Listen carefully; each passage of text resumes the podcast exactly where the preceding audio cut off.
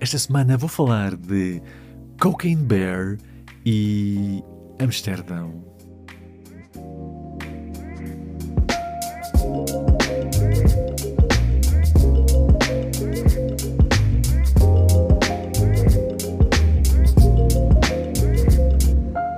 Sejam bem-vindos a mais um Filmes, Filmes, Filmes.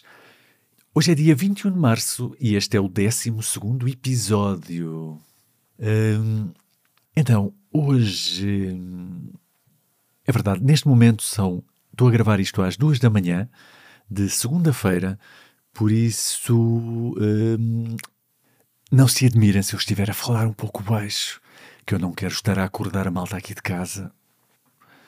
E, e pronto, aqui estamos. Então, eh, e é isto, não é? Mais uma semana, mais uma semana de filmes.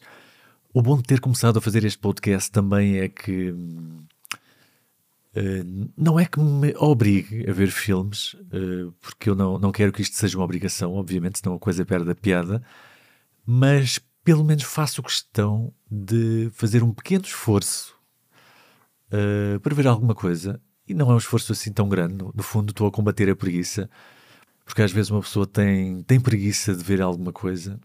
E, e desta maneira, pelo menos, faço um pequeno esforço para ver efetivamente alguma coisa e depois, obviamente, que acabo por me divertir e por gostar. Então, o que é que eu vi a semana passada? Então, a semana passada vi um filme chamado Amsterdão. Não, se calhar não começava pelo Amsterdão.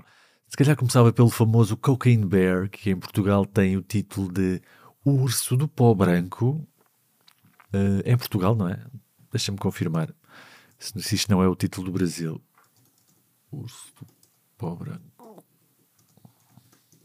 Eh, urso do Pó Branco. Sim, Urso do Pó Branco está aqui no, no YouTube do, da Universal eh, Português.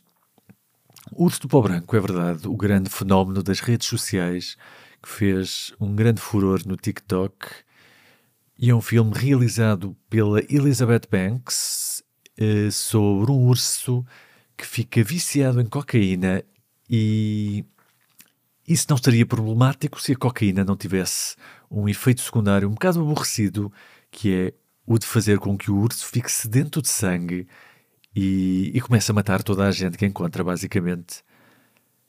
Coisas boas sobre Cocaine Bear. Eh, é um filme que tem uma hora e meia, 90 e poucos minutos, o que, o que é muito bom e merece desde já um, um destaque, merece um selo. Eu devia arranjar aqui um- uma espécie de som que tocava cada vez que, que um filme tinha 90 minutos, não é? Mas não sei o quê. Se tiverem alguma ideia, deixem, no, deixem nos comentários, não, que isto não tem comentários. Digam no, no Twitter. Um som assim porreiro que eu pudesse pôr cada vez que um filme tem uma hora e meia. É tão raro, não é? Eu gosto tanto de filmes de uma hora e meia.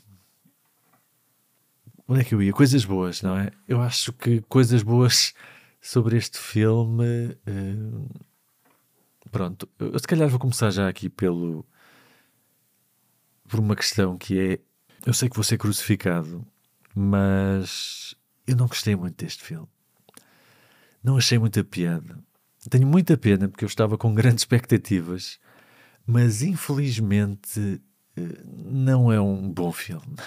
Infelizmente não é um bom filme. É um filme bastante fraco, infelizmente. Os diálogos não são grande coisa. Tem algumas inconsistências que me aborrecem bastante. Tem alguma piada, é verdade, mas, mas as piadas também parecem-me assim que seguem uma fórmula que é muito denunciada. E os efeitos visuais também, pronto, não são grande coisa, não é? O urso não é. O urso não está especialmente bem feito. E. Epá, não gostei muito. Tem. Tem alguns momentos em que a edição tenta ser assim um pouco mais excêntrica. Hum, temos assim alguns momentos mais surreais em que as personagens. daquele tipo de momentos em que as personagens se imaginam numa determinada situação e depois vemos essa situação a acontecer. Mas a questão é que os momentos são tão pontuais e tão, tão desligados da linguagem geral do filme que a coisa parece fora do lugar, parece apenas que eles quiseram tentar fazer isto, mas que não sabiam muito bem como fazer isto. é aquela espécie de daydream, sabem? Como acontece em algumas sitcoms. O Scrubs, por exemplo, estava, estava cheio disso. Só que aqui não funciona, não sinto que funcione e distrai-me bastante do filme. E, e, pronto, obviamente que eu gosto de filmes assim tontos e ultra violentos. E este filme tem as duas coisas, é bastante tonto e, e é bastante violento, mas uh, não, não me divertiu. Não é um filme divertido, pelo menos para mim. Aborreceu-me um pouco, aliás. E, e está cheio de incongruências que me distraíram. Ok, estes filmes não é propriamente suposto serem realistas, não é? Mas é suposto terem eh, uma lógica interna, não é? Uma lógica que têm de cumprir. E aqui houve algumas coisas que me fizeram confusão, sobretudo. Por exemplo, o urso matava toda a gente. É? Toda a gente que, que ele encontrava, ele matava. Indiscriminadamente. No entanto, há uma, há uma personagem que ele resolve raptar, não percebemos muito bem porquê, uh, nem como, aliás, mas, mas resolve raptá-la e levá-la para uma, uma caverna, um, um sítio onde tem os eh, onde tem os filhos e não fez sentido não fez sentido não pronto tenho muita pena não ter gostado deste filme confesso. Uh, mas pronto não é? Acontece. E fica para a próxima. Estou genuinamente triste por não ter gostado deste filme. Tinha bastante expectativas. Também não sei eu acho que a culpa era minha não é? Porque estava a criar expectativas sobre um filme cujo conceito baseia-se num urso que consome cocaína. E eu não sei o que é que, que estava à espera, mas uh, não era isto, era algo um bocadito melhor. Lamento. Mas pronto, a vida é assim. Continuando. O outro filme que eu vi esta semana foi um filme chamado Amsterdão. Já tem, já tem uns tempos, já deve ter quase um ano. O, último filme do David O. Russell, do Golpada Americana e do Guia para um Final Feliz e do Joy. Uh, é um indivíduo que caiu nas graças da academia. Uh, se isso é justificado ou não, uh, tem dias. Mas, mas pronto, sobre este filme, sobre este filme especificamente, o Amsterdão, coisas boas. Tem um grande elenco com a Margot Robbie, com o Christian Bale, o John David Washington, a Anya Taylor-Joy, o Rami Malek, o Robert De Niro, o Mike Myers também, que tem uma pequena participação, o... aquele ator... Eh, como é que ele se chama, caraças?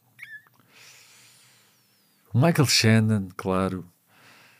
Uh, é um grande elenco tem uma grande interpretação do, do Christian Bale. O Christian Bale está muito bem. É provavelmente o único ator que conseguiu perceber o que é que queriam dele. Um, que esse é um dos problemas deste filme, mas eu já, já aí vou. É um filme que é visualmente muito detalhado e visualmente muito impressionante, muito atmosférico. Eles dedicaram-se bastante a tentar hum, reproduzir aquele ambiente de eh, dos anos 30 nos Estados Unidos e é um filme muito bonito, gostei bastante de, da fotografia. A crítica uh, principal do filme, que é uma crítica assim aos poderes económicos e à forma como manipulam eleições e, e elegem governos, não é propriamente original nem única, mas tem uma base histórica interessante, conta uma história que eu não conhecia e achei isso bom, achei isso interessante é, reflete um pouco naquela, naquela questão que eu falei na semana passada, quando falei do. há duas semanas, quando falei do. do Oeste Nada Novo, que é aquela questão de, dos ciclos históricos e, e como a história tende a repetir-se. É uma abordagem interessante. Não é uma história muito conhecida, mas uh, talvez devessem ter ido mais por aí, aliás. E isso toca um pouco nas coisas más deste filme e que é o facto de eu não conseguir perceber muito bem o que é que este filme quer dizer e o que é que este filme quer ser. Não sei se este filme quer ser um mistério, se quer ser um drama, se quer ser assim um, um filme mais excêntrico, não é? Ao, ao estilo do Wes Anderson. Tem momentos que parece um filme do Wes Anderson, nomeadamente pelo Christian Bale, que é, tomou um pouco essa abordagem mais excêntrica, mais humorística da personagem, porque o filme é de facto muito pouco focado e, e depois também tem alguns problemas que me fizeram alguma confusão, que é o facto de não parecer muito bem editado. Primeiro parece que tem uma estrutura que não está muito bem pensada, é uma estrutura um pouco frágil, é uma estrutura um pouco confusa, tem, não é linear, tem alguns flashbacks, tem alguns, uh, alguns momentos assim mais, mais insólitos, mais criativos, só que não são constantes ao longo do filme. Uh, parecem um pouco fora do lugar quando aparecem. No fundo, é um pouco como Cocaine Bear, quando tentava fazer aqueles daydreams lá pelo meio. Aqui também parece que não foi muito bem pensado, ou pelo menos que hum, há aqui muita coisa que ficou fora.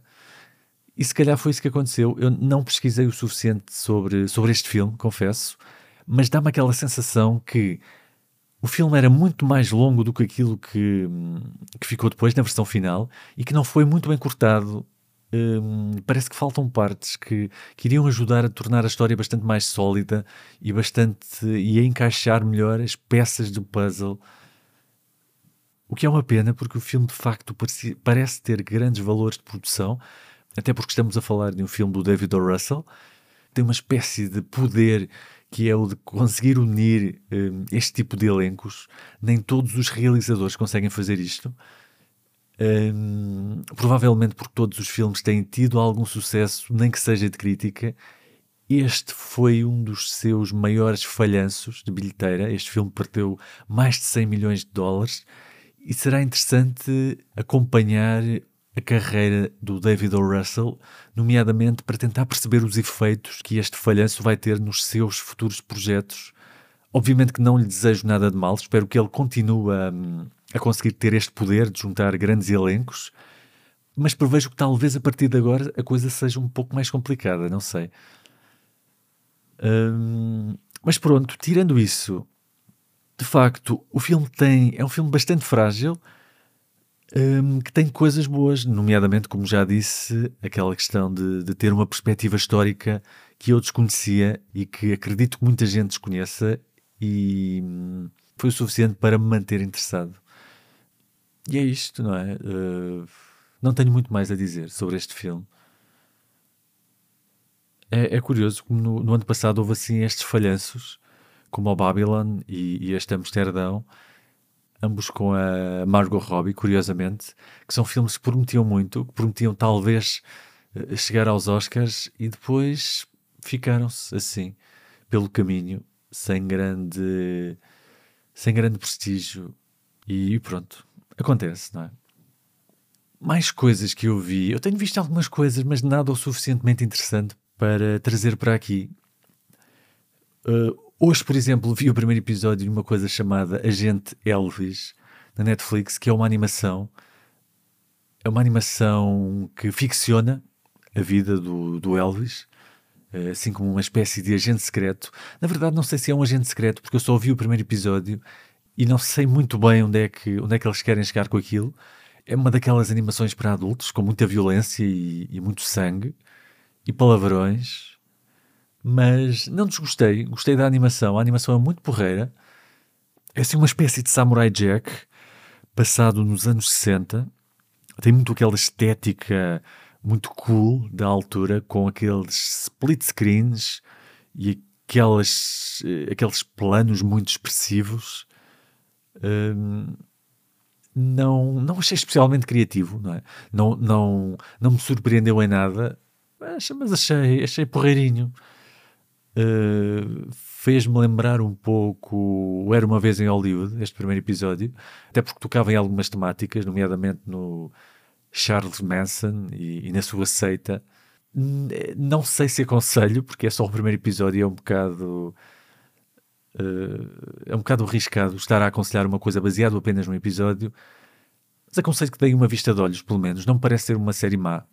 Esta série é produzida pela Priscilla Presley, a viúva do Elvis Presley.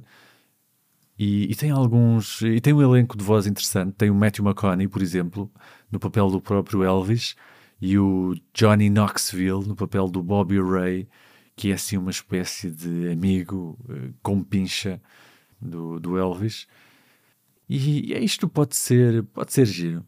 O primeiro episódio não foi mau. Gostei da animação, sobretudo.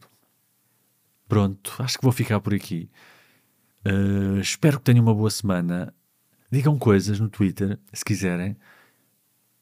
E fiquem bem.